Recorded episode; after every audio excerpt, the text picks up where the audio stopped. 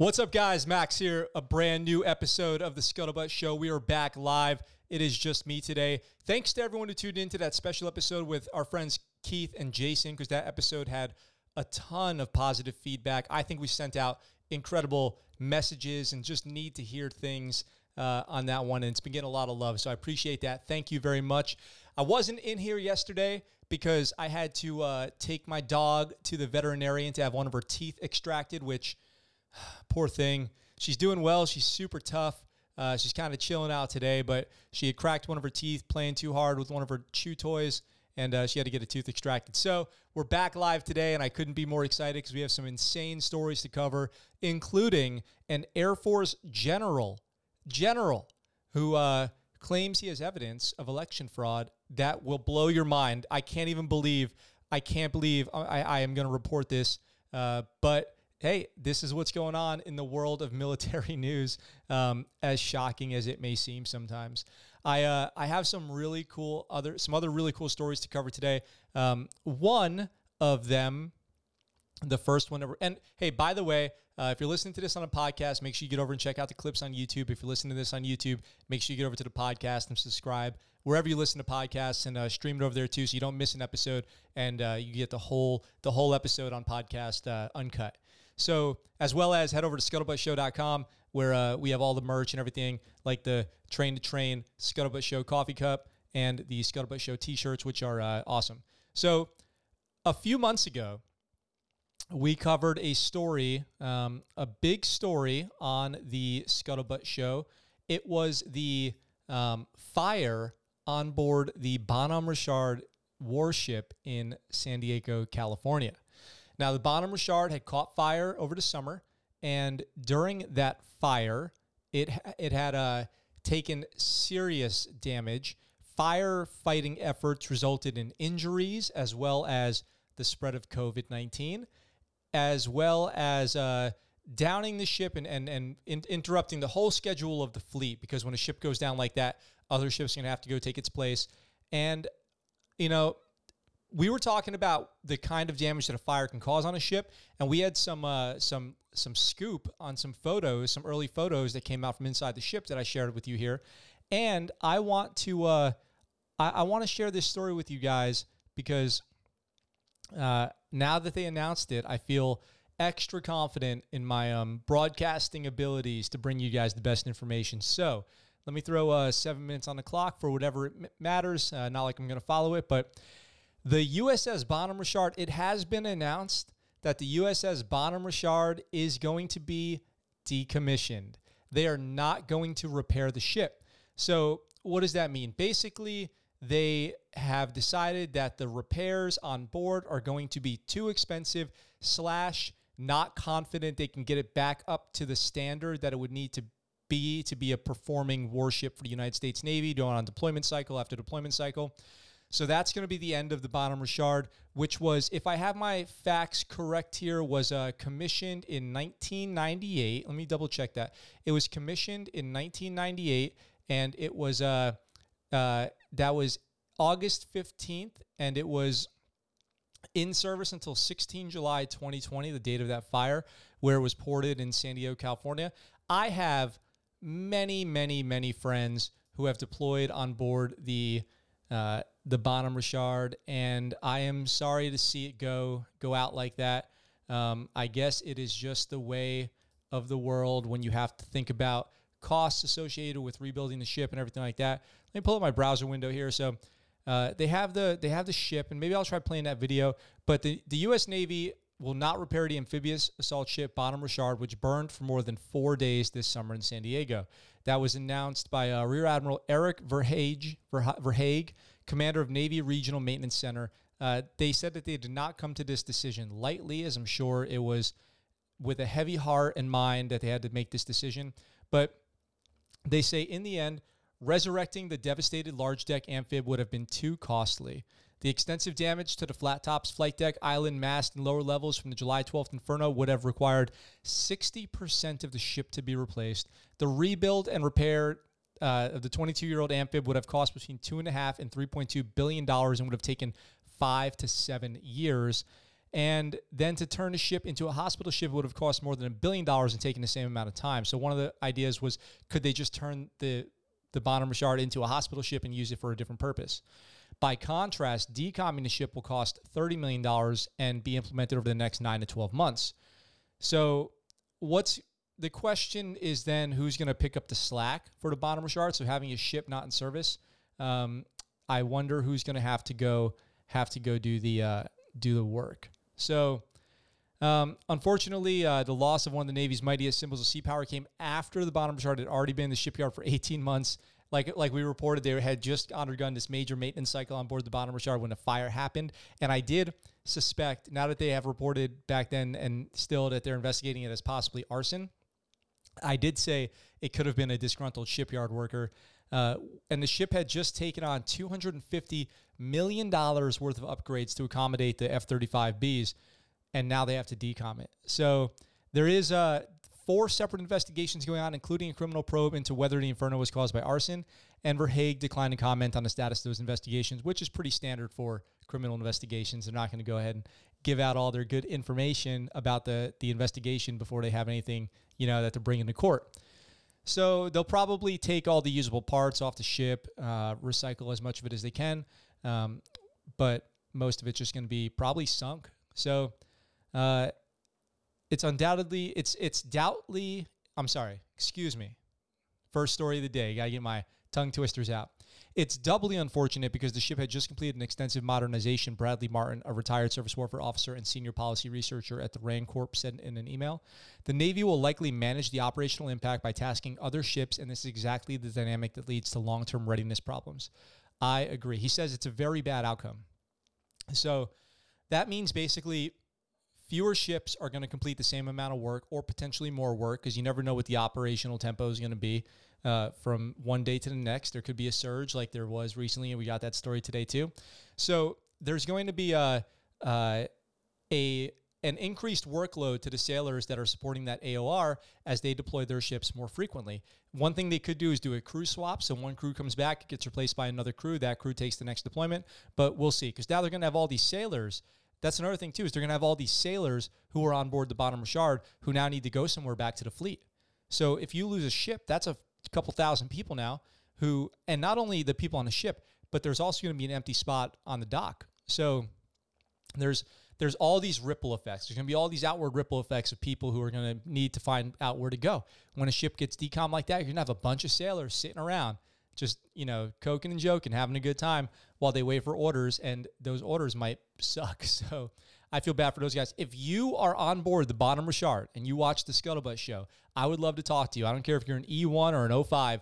I would love to talk to you and find out what's going on out there in the Bonhomme Richard. Or if you know somebody who's on a Bonhomme Richard, give them my information, the scuttlebuttshow. I'd love to hear what's going on. So it says the flight deck and hangar deck were heat damaged and probably damaged beyond proper repair. So that's another thing is if they could fix it, would it be fixed up to the the seaworthiness that a ship needs to be? Uh, would it pass inspection? The magazines and areas for stowage of munitions and fuel may not have been properly repairable. So you don't want to have another fire like this. The most flammable stuff on the ship needs to be stored in proper uh, areas. Also, the damage caused by the firefighting may have had long term adverse impact, including to the hull, which, uh, you know, the and the frame of the ship, which you might not even know until it's too late. Now, uh, NCIS declined to comment on this. Uh, we got a picture of the ship firefighting efforts right here. I mean, I just can't imagine being on board the Bonhomme Richard and uh, and just watching your ship burn, watching your ship burn, watching your home burn, where you live, where you've lived all your life and had all these experiences watching it go up in flames. That's a bummer. And uh, it goes on to you know continue to talk about the impact on mission readiness and uh, and all that. Now, my my my main thoughts on this are: what's going to happen to the crew of the Bonhomme Richard? What's going to happen to them? Maybe they could do a crew swap with one of the other ships in that class when they when the new ship goes out in deployment, comes back, and they do, they do a crew swap with the Bonhomme Richard. They take that ship out. Um, but I'm curious to see how the Navy's going to handle that. I'll be sure to report on that. And then the other thing is what happened. What we got to find out what happened. What actually happened on board the Bonhomme Richard? We're going to need answers. Okay, we are going to need answers. The Scuttlebutt Show needs answers as to what happened on board the Bonhomme Richard. And as soon as we get them, I will report them to you. Now, here's what I want to show you guys. Okay, let me let me brush the dirt off my shoulders a little bit. Uh, here's me uh, in August of this year reporting on the USS Bonhomme Richard. Okay, so here's some pics from. Wait, hold on. My bad. Hey, let me figure this. Like, what happened here? Oh yeah. All right. Here's me reporting on what happened on the uh, Bonhomme Richard. Okay, so here's some pics from inside the ship, and from the looks of it, I don't know if they'll just repair it or decom the ship and replace it, which would be a $4 billion price tag. But if repairs are going to take years and may not be able to make it strong enough again in a timeline that the Navy's happy with, they might just write it off. I don't know. What do you guys think? All right. So, as you can see, I had uh, made a guess that they were probably going to decom this ship. Um, I had a feeling that that was going to happen. Now, the last question would be how are they going to decom it? Are they going to sink it? So, one thing that's common when they decom ships is to take the kind of empty shell of the ship and give it a burial at sea, where they take it out to sea and they fire some weapons at it and sink the ship. And that's not just cool to do, uh, and it's not just a good way to send the ship off with honors, but it's also a good test of our weapon system. So, what would it take to sink that ship? The best way to find that out is to sink one of our own. We've got the most powerful warfighting seagoing navy in the world. What would it take to sink one of our ships? Let's find out. So, and then make sure we have the power to sink our own ships because we want to make sure our weapons work the way that we think they do. And it's the best test is a real world test. So I look forward to seeing when they uh, what they do with the Bonhomme Richard. I will bring that to you guys 100%. I guarantee it. When I hear something, I'll bring that to you guys. And uh, stay tuned for more of that as it comes. So that's it for that story. Um, thanks for checking that one out with me. We've got a bunch more uh, stories to get to today, including that general who, who's making some insane, I can't even believe th- this is a real thing, in claims about uh, election fraud. So, you guys drop me a comment if you have any questions or uh, want to tell me something. You can always email me at the scuttlebutt gmail.com and on all the social medias at the scuttlebutt gmail.com. I would love to hear from you. Um, and the next story that we have today is, as you guys probably know by now, uh, one of the fastest ways to get featured on the Scuttlebutt Show is to be somewhat of a hometown hero. And we do have another hometown hero to report on, okay? This is a army soldier who recently responded to a medical emergency inside of a Walmart. And let's talk about this. Let me throw seven minutes on the clock and let's get to it. So, this is the uh, Army medic who performed life saving CPR on a stranger at Walmart. And this article is from Task and Purpose. He's quoted I have the skills and responsibility to help others, whether they are a soldier or a civilian. Love that. So, a combat medic with the Army's world class athlete program saved a woman's, which, you know, I need to look up what this Army's world class athlete program is, saved a woman's life in September while shopping with his family. Sergeant Samuel Koski was shopping at a Walmart in Colorado Springs, Colorado on September 18th when he heard a child screaming. I told my wife to keep the kids where she was and ran over to the aisle where I found the older woman lying on the ground. He is a former marathon run- runner with the world class athlete program. Uh, she was not breathing, so I told the other woman standing there to dial 911 while I cleared the area and assessed the situation. He gave the woman CPR until she was breathing again. Then, once she was conscious, Koski escorted the upset child to his wife and kids who helped him calm down. So, what I love about this is not only did he get involved, but his family got involved too. You know, as we know, the family of a service member serves as well. And uh, in this case, they came to the rescue and aid of a family in need. So, uh, other athletes and staff in the WCAP didn't know anything about Koski's heroic actions until a week later when it came up in a casual conversation. So, you know, what I like about that is so often um, these, like, like, like I'm always saying on the show, it's very common that service members end up coming to the aid or help or assistance of regular people throughout their day-to-day lives. It happens all the time. It's happened to me. I've talked about it before on the show. I'm sure it's probably happened to you or someone you know. It's probably happened recently.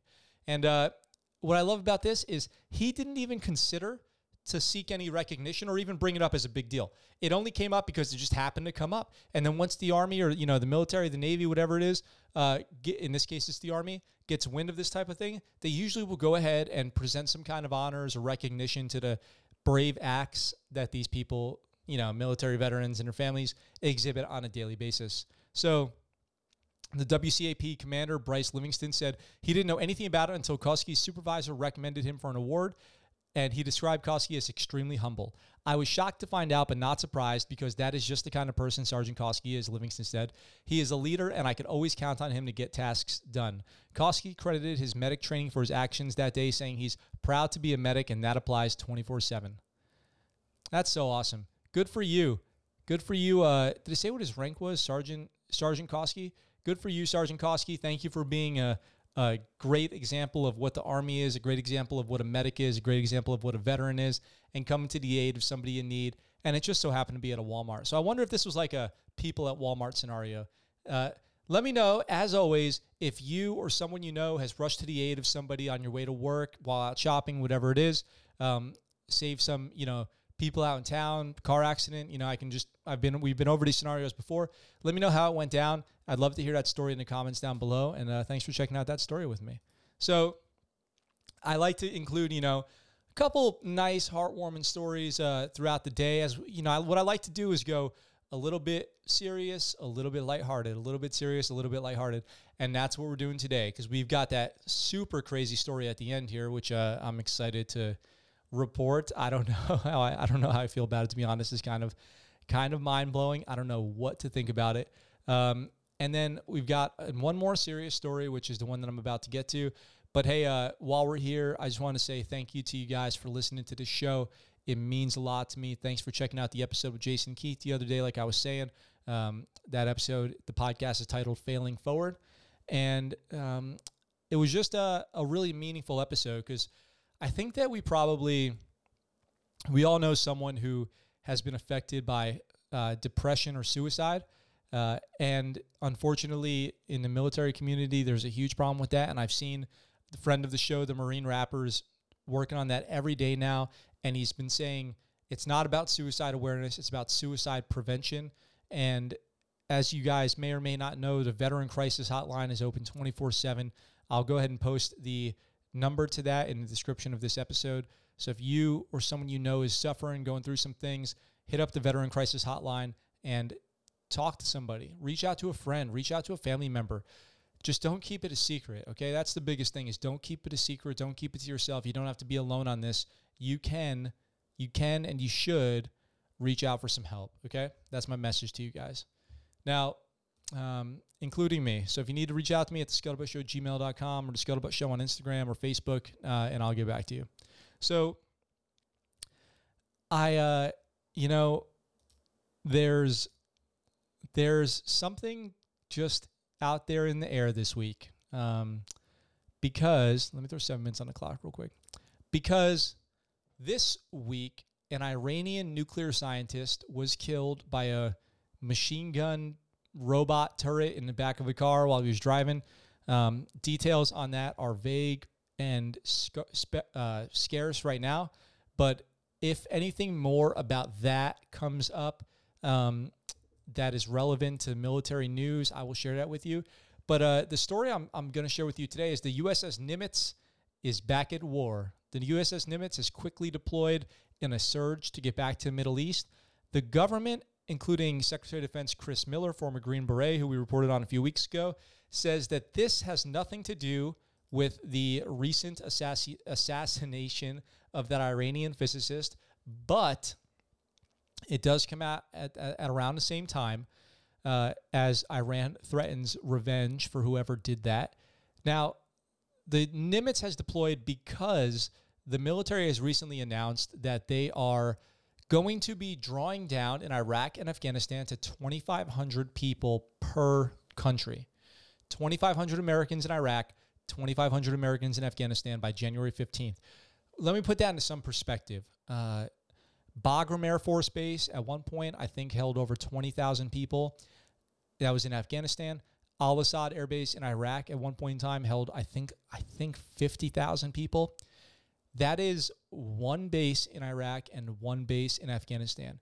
We, uh, the United States, turned these bases into cities. Like, if you have not been there, it's hard to understand. Like, you would walk, there would be like a mall like you could go to the mall, okay? It's not like, you know, the gallery in your hometown, but it's a series of shops, you know, long corridors of shops selling rugs and suits and hookahs and all this these souvenirs, swords and all whatever all kinds of stuff that you can imagine. Um, you could go to McDonald's. You go to Pizza Hut. You go to you know the Green Bean. You could get all of these, uh, all, all of these all of these luxuries that you're used to at home in a war zone in Iraq, in Afghanistan. Tell me what your favorite luxury is uh, wherever you were deployed to. Now that's that's one base, and there wasn't only one base like this. I mean, there were highways. There were highways on these bases, traffic lights, like you name it. Okay, we built cities. Now, with only with one base having had 50,000 people, another base having, you know, 20, 30,000 people, one base per country. We're talking about now going down to 2,500 people per country. That's effectively no one. Okay. And let me, let's think about it like this the ratio of people that are there to f- engage in combat versus those who are there to support, it's probably five to one. I'm going to guess it's five to one because every unit that deploys out there is going to have to have aviation support. Okay, so let's go. Let's go. Let's call all aviation support. Uh, and even though they're likely to encounter combat while they're there, especially doing medevac missions, insertions, extractions, they're not you know boots on the ground attacking targets. So there's aviation support. Then there's medical support. Each of these places is going to have to have sites that are able to provide at least you know level one or level two trauma care. So they're going to be medical support people out there. Then there's going to be supply support people out there, people ensuring that they get materials out there. Then there's just going to be administrative support, people who are scheduling events, people who are making sure that people are you know people's uh, admin stuff is taken care of, awards and evals and you know family stuff, pay. So you have all of that, and then you have the people who are there to fight who tend to be this it's the smallest number of people. If you if you think about it it's like kind of hard to imagine if you've never been there but the the one of the smallest numbers of people on the ground are people who are actually there to fight infantry and special forces. So out of those 2500 people how many people are actually there to engage in combat? And then spread those people out across a country okay? Spread those people out across the country.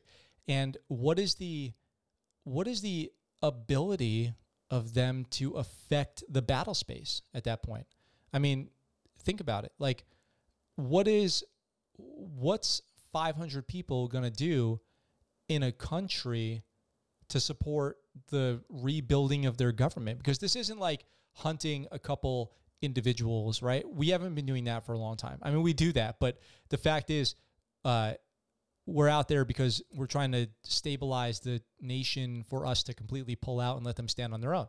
So, what are a couple hundred people going to do in that regard? How are they going to rebuild the government? I'm not saying this to put down the military. The military does is going to continue to do incredible things with small numbers of people, but it's obvious that the government of the United States is not interested in pursuing that goal anymore. Is what I'm saying.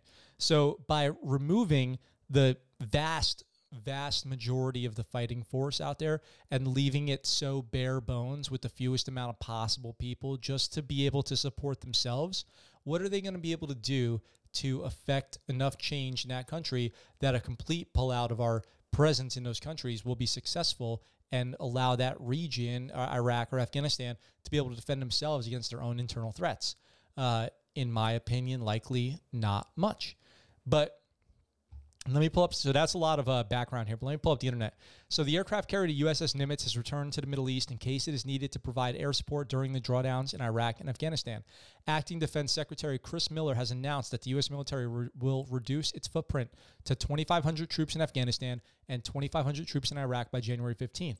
The DoD ordered the Nimitz to return to the U.S. CENTCOM Theater of Command, CENTCOM Central Command to make sure that the U.S. military has additional defensive capabilities for any contingency. So, an aircraft carrier can provide air support to multiple countries from its place in the uh, Middle East, where it's sailing around the Gulf, and and from there, uh, they can support troops in Iraq. They can support troops in Afghanistan. They can send in planes to go um, basically do uh, airstrikes and provide intelligence. So they're going to be working hard doing that. They do a great job. We rely on them to protect us on the ground. Uh, when I was on the carrier, I was proud to be supporting that effort for sure. The Nimitz has been back in the waters off the Middle East since November 25th, which is only about a week ago. Um, a spokesperson from the Fifth Fleet, Commander uh, Rebecca Reyberick, Reberick, Reberich. Um, I am not good with names. There were no specific threats that triggered the return of the Nimitz carrier strike group. The return of the Nimitz is centered on maintaining CENTCOM's ability to remain postured and prepared to help preserve regional stability and security. So um, it is just happens to be around the time of the killing of that scientist. But if you think about it, they couldn't have gotten to the Gulf on November 25th. That would mean literally within hours they were there, but they still had to sail a long way. So this is obviously before that. But if the government knew something about that attack, they could have preemptively sent the ship over there, I guess. Uh, oops, sorry about that. Uh, just gave away one of the future stories, but hopefully you didn't see that. Um, even though no country has taken responsibility for the November 27th killing of uh, the Iranian scientist, I'm not even going to say the name, officials have publicly blamed Israel and vowed to retaliate for his death. It is unclear what actions Iran might take, but following a U.S. airstrike in January that killed Major General uh, Qasem Soleimani, commander of the Islamic uh, Revolutionary Guard Corps, Iran launched several ballistic missiles at Iraqi military bases that housed U.S. troops. Um, and that's the end of the article. But look, uh, I, I hope that this is not the beginning of a conflict with Iran right at the time that there is a transfer of power among the presidents. Uh, that would be obviously very tricky. Now, is it also a good time to pull out all the troops from Iraq and Afghanistan? As I've said before on the show, I think the time to completely pull out of Iraq and Afghanistan has passed. I think it any time would be the right time. I think any time in the last seven or eight years would have been the right time, minus the conflict with ISIS. But um, pulling out of Afghanistan, uh, I think the the time is way overdue. It's way overdue to pull out of Afghanistan. Um, only because, and I only say that because not that there's no threat or that there's no um, theoretical reason to stay, but because our government is not pursuing any serious action in Afghanistan as far as committing the manpower and the resources to make any big changes there. So as long as our government's not doing that, just pull the troops out. Just don't keep a few people there just to stay. You still have a few people there. It doesn't make any sense to me. So that's my thoughts on that. Um, but if you're on the USS Nimitz and you're out there right now, I'm, th- I'm, sure that you are not able to send me an email or see this show. But uh, I'm thinking of you guys. I've been on an aircraft carrier. I've been deployed to the Middle East on an aircraft carrier. It is definitely um, a lot of hard work and a lot of uh, important work being done, saving lives out there. That is for sure. That is guaranteed. So thank you to you guys for doing that. Uh, keep doing it. Keep doing your thing, um, and keep saving lives and putting warheads on foreheads, as they say. All right. So that's it for that story. I hope you guys uh, got something out of it. If you've ever been on an aircraft carrier, let me know. I'm curious to see uh, what your aircraft carrier experience was, and if you think that your time on an aircraft carrier was meaningful as far as making a difference in the war. And if not, let me know why. I think that there's a big problem with junior sailors not understanding their role in the warfighting effort on board a ship. When you're on a ship, your world gets really small.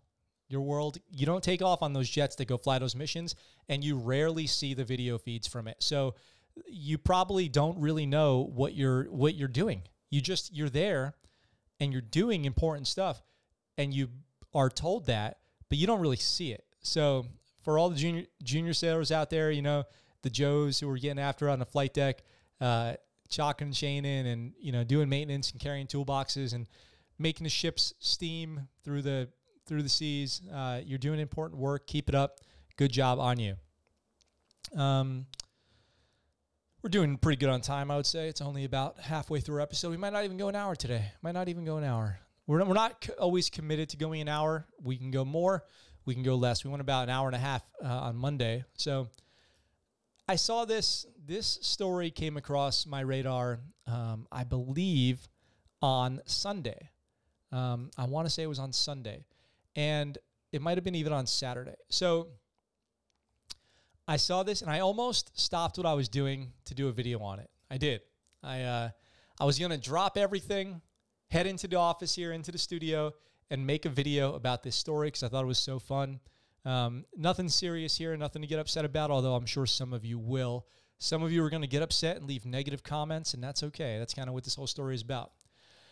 A member of the Air Force has recently been um, making headlines for being seen out in uniform with some of those red bottom shoes. And I only know this because if I think Nicki Minaj, right? Those are red bottoms. Those are money moves. Is that Cardi B? I don't know. Anyway, they're Louis Vuittons, uh, which are apparently really fancy shoes. And while out walking around in her dress blues, uh, the internet has exploded with opinions, as it tends to. Uh, why is a female service member wearing $700 heels in uniform? And is that even authorized? Can you wear, can you wear your own shoes in uniform?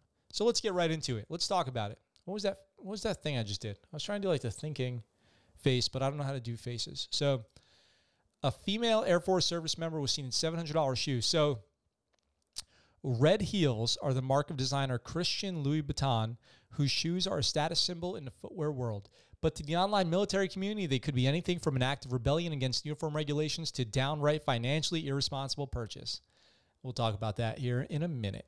So, U.S. Army WTF Moments Instagram shared an image of a female service member in dress blues, sporting her likely hard-earned Louis Vuittons, however you say it, noting that they aren't sexist for doing so. But the tweet ultimately drew backlash as a majority of the responses from military Twitter indicated support for a woman's right to choose her own shoes, whether they cost $695 or not. So, one user said uh, the male uniform guidelines specifies that the soles cannot be a contrasting color, but there are no such specifications for the female service pump, adding commercial designs are authorized. So just to clear this up right now, she was totally authorized to do this. And I believe in the Navy as well. I do believe in the Navy, females are allowed to pick their own shoes for their dress uniforms for the heels. So Men are held to the standard of seeking out dress shoes with non contrasting heel and sole. That same stipulation is not required of women, who are free to select any pump of a commercial design in black or white fabric. The pumps are untrimmed with a closed toe and heel. The heel must be at least half inch, but no more than three inches. The sole thickness will not exceed a half an inch. When a handbag is carried, the shoes and handbag must be made of the same material. So, hey, maybe we should go out and get a handbag too. I think that she should get the matching set. Actually, I think Louis Vuitton should sponsor her and uh, and get her a whole outfit. That's what I think. How can we get this video in front of Louis Vuitton, Christian Louis Vuitton, so she can get the nicest gear that she can? And I support any female veteran, you know, serving active duty, if or they're retired and they're going back in their dress uniform, to get the nicest damn shoes you want and get the nicest bag that you want and really do it up. There's no reason to have to wear those cheapo shoes from the uh, exchange, which are a high price for the quality that they are. Like you guys all know that when you go out to buy those dress uniforms, you're getting you know ripped off a little bit. Now maybe she spent her uniform allowance on it. Maybe she took her uniform allowance that year and said, hey, you know what? My ribbons are in order. My medals are in order. I've got my uniforms pressed. They're good to go. My correct rank is sewn on there. I'm about to get some shoes. I'm about to take this uniform allowance and get some shoes.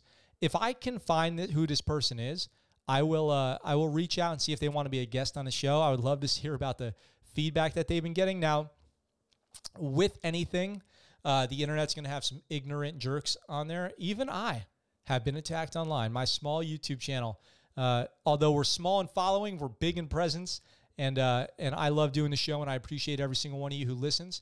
So people comment, uh, "How the crap can she afford thousand dollar shoes to wear in uniform?" Like, what the what the heck? Here? And Military Times has a great uh, uh, comparison here where they say as if no other service member has invested their life savings on a PlayStation 5 or bought a Camaro and financed it at 27% interest. But go ahead. It's so funny. It's so true. Like people spend their money on like the most dumb, unreasonable, unthinkable things. We as military members waste so much freaking money.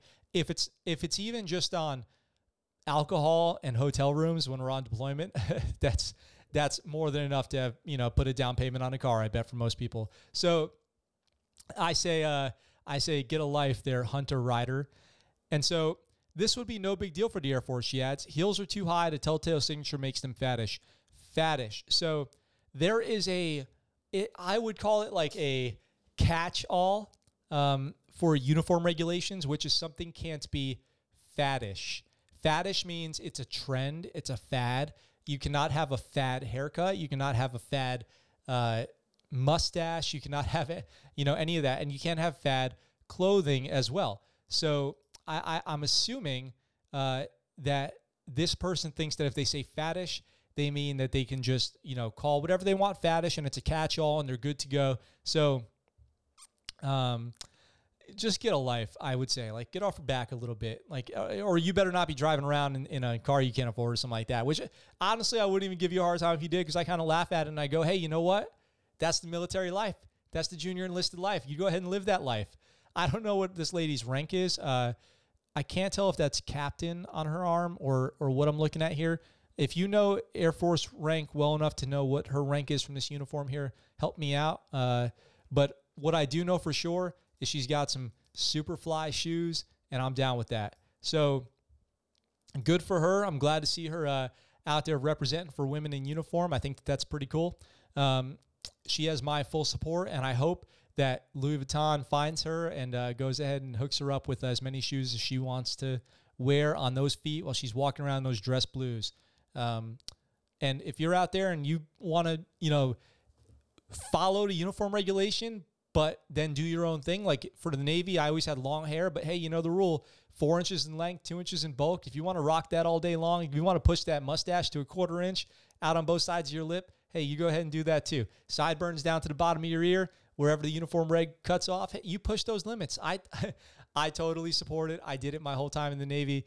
Um, that's what the regulations are for, right? They're meant to be followed, but they're written in a way where it's like, hey, they put a lot of thought into that. If they wrote it that way, you go ahead and do it. What's the problem? So that's that. Uh, that that story, and that was a pretty cool one. Um, checking into the comments. What's up, Jones? She saved her money. Yeah, I spent all my money on booze too. I'll tell you that. Um, there was a few years in the Navy where I was partying all the time, just lo- partying all the time after uh, my first Afghanistan deployment, constantly. Uh, and hey, it was uh, good times. It was good times.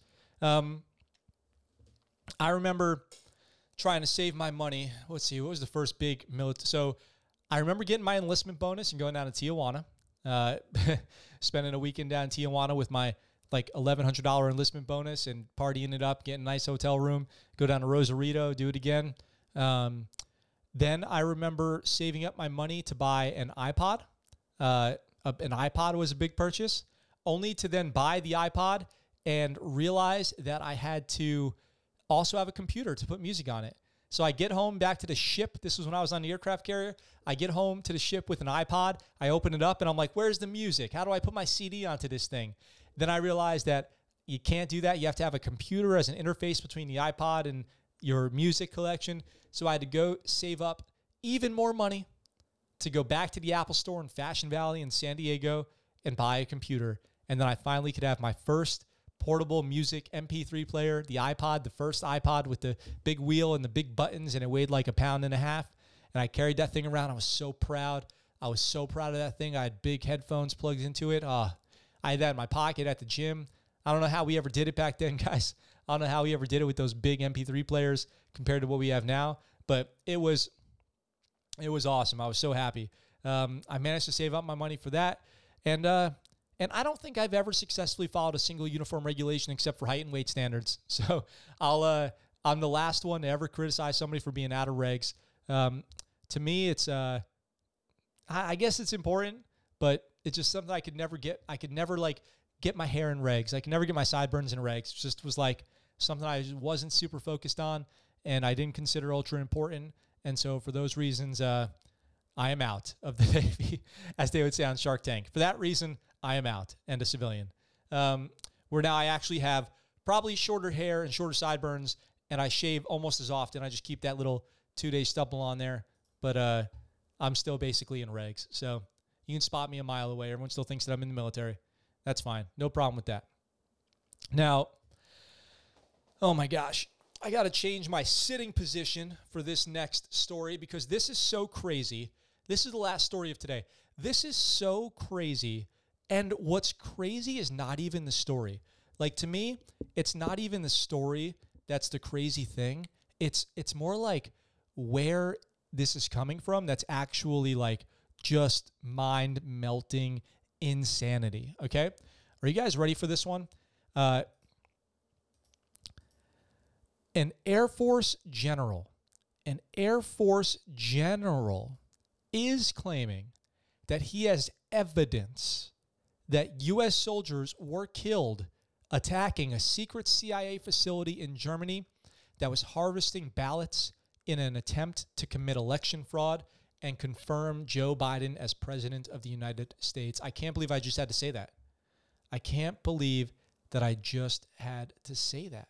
Like the the fact that this is from a general gives it headline potential. This is a headline news story, okay? So this is General Thomas McInerney, who you might have heard before on TV. He's gone on to become, he's retired, but he's gone to become a political um, correspondent.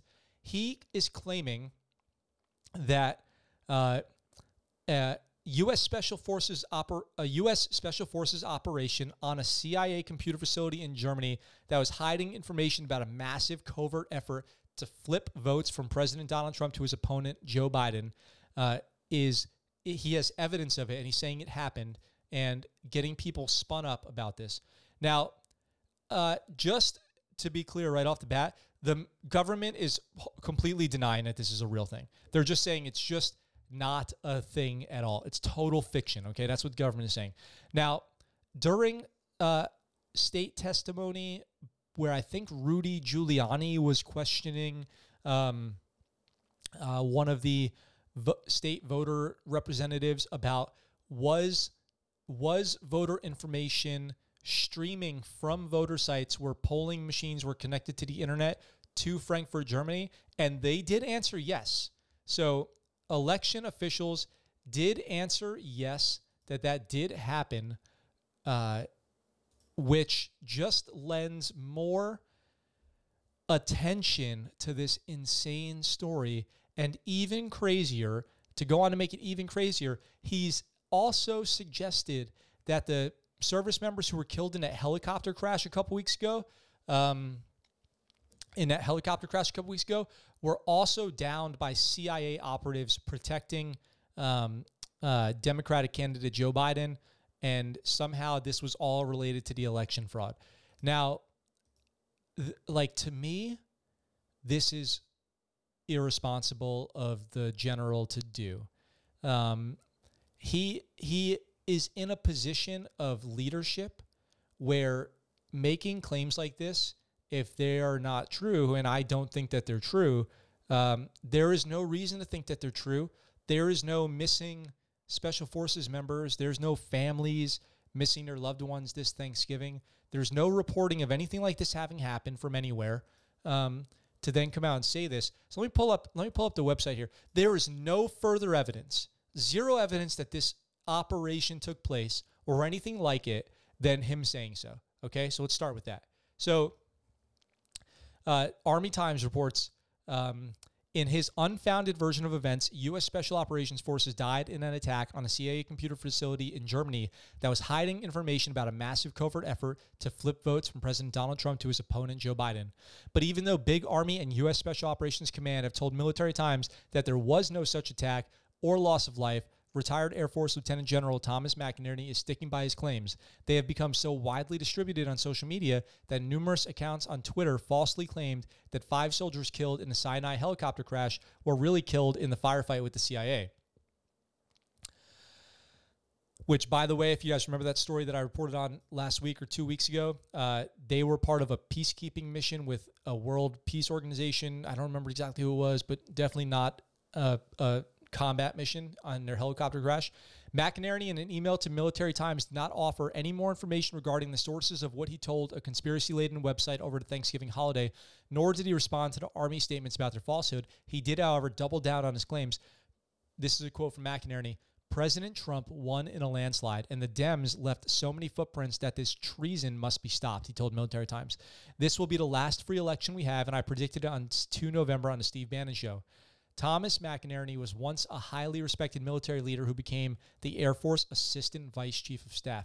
So let's just think about this for a second. This guy had to reach that position of power within the Air Force. Now, if he's prone or inclined to suggest these types of uh, events taking place, if if they're not true, and I'm operating under the presumption that they're not true because there's no reason to think that they are true, but I'm just going to leave my bias out of it as far as the reporting goes, then the Air Force did not pick up on this guy being this way and put him in one of the highest ranking positions in the whole military. In all of the military, there's a handful of people who ever reached this the height that he had reached. So that's just something to think about. Like, how could the Air Force put this guy in this position if he's a a a, a wacko conspiracy theorist? If that's the case, I'm not going to say it is the case, although I will tell you I think it is. I'm just going to continue asking these questions. So he graduated from the U.S. Military Academy in 1959 and later earned a master's degree in international relations. The, he was a West Point graduate. He joined the Air Force and flew more than 400 combat missions during the Vietnam War. He earned honors, including the Distinguished Service Medal, Defense Superior Service Medal, uh, a bunch of other. So he, he's a he's a war hero. He served in Vietnam. He's a pilot. He conducted tons of combat missions. Not going to take anything away from him there. He assumed his role as the Air Force Assistant Vice Chief of Staff in July 1992 and then somehow went off the rails. After retiring, McInerney spent more than 16 years as a military analyst for Fox News. He was fired from the network in 2018, according to the Arizona Republic newspaper, after inaccurately claiming during an appearance on Fox Business Network that torture worked on John McCain, who, in, who endured a brutal five and a half years as a prisoner of war in North Vietnam. The comments about McCain were among a, str- a string of false and controversial statements made by McInerney, according to the writer Jack Murphy, a Green Beret and Ranger veteran. So Jack Murphy says that uh, here are some claims made by General McInerney. He claimed Malaysian Flight 370, if you guys remember that flight, famously disappeared uh, several years ago, and it took a long time for them to find any uh, evidence of the where, where it crashed, was hijacked and flown to Pakistan. He claimed we needed to go to DEFCON 4 just because. Uh, oops, did not mean to click on that. Advocates massive airstrikes in a dozen nations. He is a fake news machine. And that's by Jack Murphy, who is a Green Beret and Ranger veteran. So now, in, in this is this is the latest in a string of uh, kind of out there claims by General McInerney. A new military flavor conspiracy claims emerged over the weekend in connection to the widely debunked Dominion election fraud theory, which claims that voting machines deleted votes for President Trump or switched votes to Biden. That theory gained widespread traction when Trump, without verifiable evidence, amplified its claims. And then there's all these other theories. Now, the only thing I'll say here is that having listened to some of the uh, depositions during different state trials that this has been going on. Um, a, a state representative, and I believe it's from Arizona, did say that polling did testify that polling machines were hooked up to the internet, which is against policy, and that there were streams of that information going to Germany. They testified that. So I'm just going to leave that there. Okay. Um, then I did find some other information that uh, that in another article saying that when it comes to these claims that uh, that a uh, political um, fraud was conducted out of Germany, um, and the claim that the army raided the office of this. Uh, uh, so here's the ultimately what they're saying is the army raided offices in Frankfurt that belong to the company Scytl S C Y T L to seize servers that had evidence of voting irregularities on the election. Now, the army so let's cons- so let's start there. The army, as well as Scytl, this company who is known as being like the world leader in intelligence on election polling machines, do not have offices or servers in Frankfurt, Germany. So they're saying that. Um, and I'll just I'm just going to leave that information there. That's what they're saying. So social media servers or users Saturday were sharing reports published by conservative websites claiming that servers were revealed that their servers revealed wrongdoing in the U.S. election and that they had been confiscated by U.S. military forces in Germany. Most posts said the servers belonged to the software company Scytl, I hope I'm saying that right, which is based in Barcelona, and some suggested the servers housed information from Dominion voting systems. The false claims followed a Zoom call this week that featured Republican Representative Louis Gohmert of Texas, suggesting that U.S. Army forces had seized servers from a Frankfurt office of the software company Scytl, which, and again, I'll repeat again, the Army outright denies – um, in his remarks, which were widely shared on social media, Gohmert acknowledged that the information about the alleged raid only came from a German tweet in German, and he said, I don't know the truth. The Associated Press reached out to Gohmert's spokesperson but did not hear back. For his recorded remarks, Gohmert said that he had heard from former Intel people that Scytl maintained data that could be gleaned to prove Republican votes had been changed to Democratic ones on the November 3rd election. But according to the company, Scytl does not tally votes, nor is there credible evidence Republicans' votes were changed to Democratic votes in the election. I don't know. George Papadopoulos, a former Trump campaign advisor who pleaded guilty in the special counsel Robert Mueller probe, tweeted on Friday afternoon breaking Congressman Louis Gohmert stated that the U.S. Army has seized servers for Dominion in Germany. When asked by the Associated Press if the Army had engaged in an operation to recover servers in Germany, an Army spokesperson responded Saturday, those allegations are false. Citadel also refuted the claim as the fake conspiracy spread online. The company released a statement Friday titled Fact Checking Regarding U.S. Elections Debunking Fake News. In a statement, Citadel said, we do not have servers or offices in Frankfurt. The U.S. Army has not seized anything from Citadel in Barcelona, Frankfurt, or anywhere else. It also says Citadel does not tabulate, tally, or count votes in the U.S. Um, it goes on to say that the president and general manager for Citadel's U.S. division told the AP, the Associated Press, the company had a temporary connection to Frankfurt last year. Backup servers in Frankfurt were used for a specific project for the European Parliament in 2019. These backup servers were closed in September 2019. When it comes to U.S. elections, though, Citadel products sold to U.S. customers are fully housed in the U.S. utilizing Amazon Web Services uh, and have never been housed in Germany. It just it gets it gets deeper and crazier. Like the and the fact that they did track streams from um, from Arizona to Germany to Frankfurt uh, add to the conspiratorialness of this story, and they did testify that. So then, but but the army denies it, and then additionally, the uh, William Barr, the attorney general, said that there is no evidence of widespread fraud. Nobody has reported this operation actually happened. Nobody is saying that this is a real thing, uh, except for this general. And it's been suggested by another uh, congressman. It was a Godel. Um, so uh, Gohmert. So um, uh, it's it's just insane. And then McInerney, the general who uh, is originally um, credited here with breaking this story, uh, has given it the legs that it has now to become this like giant story. Because if a three-star general of the military reports something is true, then you would think that they would be privy to such information and that their honor and service and dedication to duty would prevent them from lying or spreading any false information. So I can see why a story like this would take off, but to me, it makes no sense because if this happened and if SF members were killed, wouldn't there be a trail of family members missing loved ones, wondering where they are? Uh, wouldn't there be reports coming out of Germany instead of one single tweet that was in German? Um, but then the fact that there was anything at all is suspicious. Like, why did anything come out of anywhere? Why didn't anyone start spreading this story? Like, where does it come from? Is it is it just totally gleamed out of someone's imagination and then it spread, or or what is going on. So uh, they say U.S. Special Forces Command seized a server farm in Frankfurt, Germany, because they were sending this data from those six states through the internet to Spain and then into Frankfurt. McInerney told uh, Howse.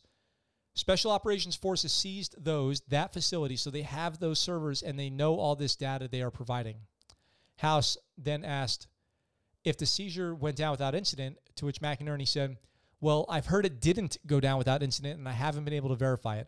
I want to be careful in that. It's just coming out, but I understand my initial report is that there were U.S. soldiers killed in that operation. Now, that was a CIA operation, so that's very a very worrisome thing. Howse then says, but if you were saying that that was a CIA facility and that was where the server was taken from by these special forces, was a CIA facility in Germany? Howse asked a retired general who said, that's correct. Frankfurt, Germany, we have all this information. U.S. military officials said those allegations are false. A U.S. Special Operations Command spokesman told Military Times the command has not had a fatal incident since two soldiers died in a helicopter crash in California this August, and the most recent Special Forces combat deaths uh, resulted from an insider attack that killed two in Afghanistan on February 8th. An Army spokesperson that denied this theory told Military Times these allegations are definitely false. Um, this is this is crazy. Like this is a crazy one. Uh, I don't know. So the false claims about the Army's role in the election put out by McInerney have gained a lot of traction. Obviously, here's somebody with a big platform who've been on national TV, but then they have a track record of saying outlandish, crazy things and support, supporting conspiracy theories. Says um, says this, and tens of thousands of people, for instance, have, have taken up claim about the supposed role of the 305th Military Intelligence Battalion, reposting it even on a college football message boards and vandalizing the battalion's wiki page. One Twitter user even shared a video of a tank moving through the desert with a slowed version of uh, The Less I Know, the Better song playing in the background, claiming it was troops from the battalion, which is obviously a fake, uh, manipulated video. Um, then again, and I reiterate, uh, a new twist on his theory says the five soldiers killed in a helo crash while supporting the multinational force of observers Sinai mission on November 12th were actually killed in the purported Frankfurt shootout with the CIA. Proponents of this theory, which has been shared tens of thousands of people on social media, offered no evidence.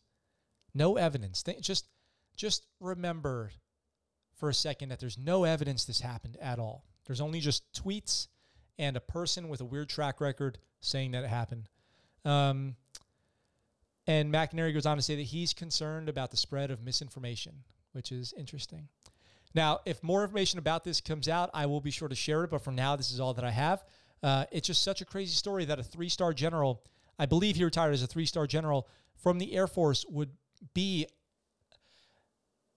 in the spotlight for this. Like, why would you report this as a, as a thing that happened as, as the general if this was not confirmed information? Why would you do that? It's very confusing to me. And then at this at the same time, there's testimony from election committees that polling information was streamed to Frankfurt and that Scytl, who is based in Barcelona, did have a connection to Frankfurt last year. So all of that is crazy. I don't think there's anything to, to this story because um, it just doesn't make any sense that there would be. There's no evidence that it, there is. And the army is saying it didn't happen. The government saying it didn't happen. Even the president has not weighed in on this. And I think he would know if something happened. So for now, I am assuming that this is totally false, you know, fake news, so to speak. But things are crazy right now. Conspiracies are crazy right now. News is crazy right now. People are going crazy right now with this election fraud stuff. So I'm curious to see what happens next. What's going to be the next big bombshell thing to come out about all this? Um, we will see. So thanks for checking out that story with me. We blew way past the seven minutes on that one, didn't we? So look, we came up on almost an hour today. I, I thought for a minute we weren't going to make it uh, that long, but we did. Uh, it always seems to be that way. Four or five stories. We always seem to get there an hour every day. Every day there's some crazy stories to talk about. So I want to thank you guys for checking out the show. As always, as you always do, you're amazing. I love you guys for coming to check this out, uh, talking to me. Uh, Jones, thanks for commenting in. Um, that story is crazy, man. That story is crazy. I hope you guys are all well out there. Hope your families are well. I hope you're having happy holidays, happy Thanksgiving, Merry Christmas. Um, as we're coming up into December now, or we are in December now, I am excited. Uh, I am going to sign off here in a moment, go walk my dog who is toughing it out. Tooth extraction yesterday, being a tough, a little tough doggo. If you guys ever want to see my dog, you let me know. I'll bring, I'll do an episode all about her. So come on here with me and I'll ask her some hard hitting questions. Which bone is best? Which kibble is nicest? Who is a good girl? All the t- all the hard hitting questions. You guys, let me know what you want to hear. Hey, happy uh, Tuesday back in the United States. It's Wednesday here in Okinawa, Japan. So I've got some things I got to go get to. I look forward to talking to you guys all very soon, very very soon. In fact, 23 hours from now, and I am out for now.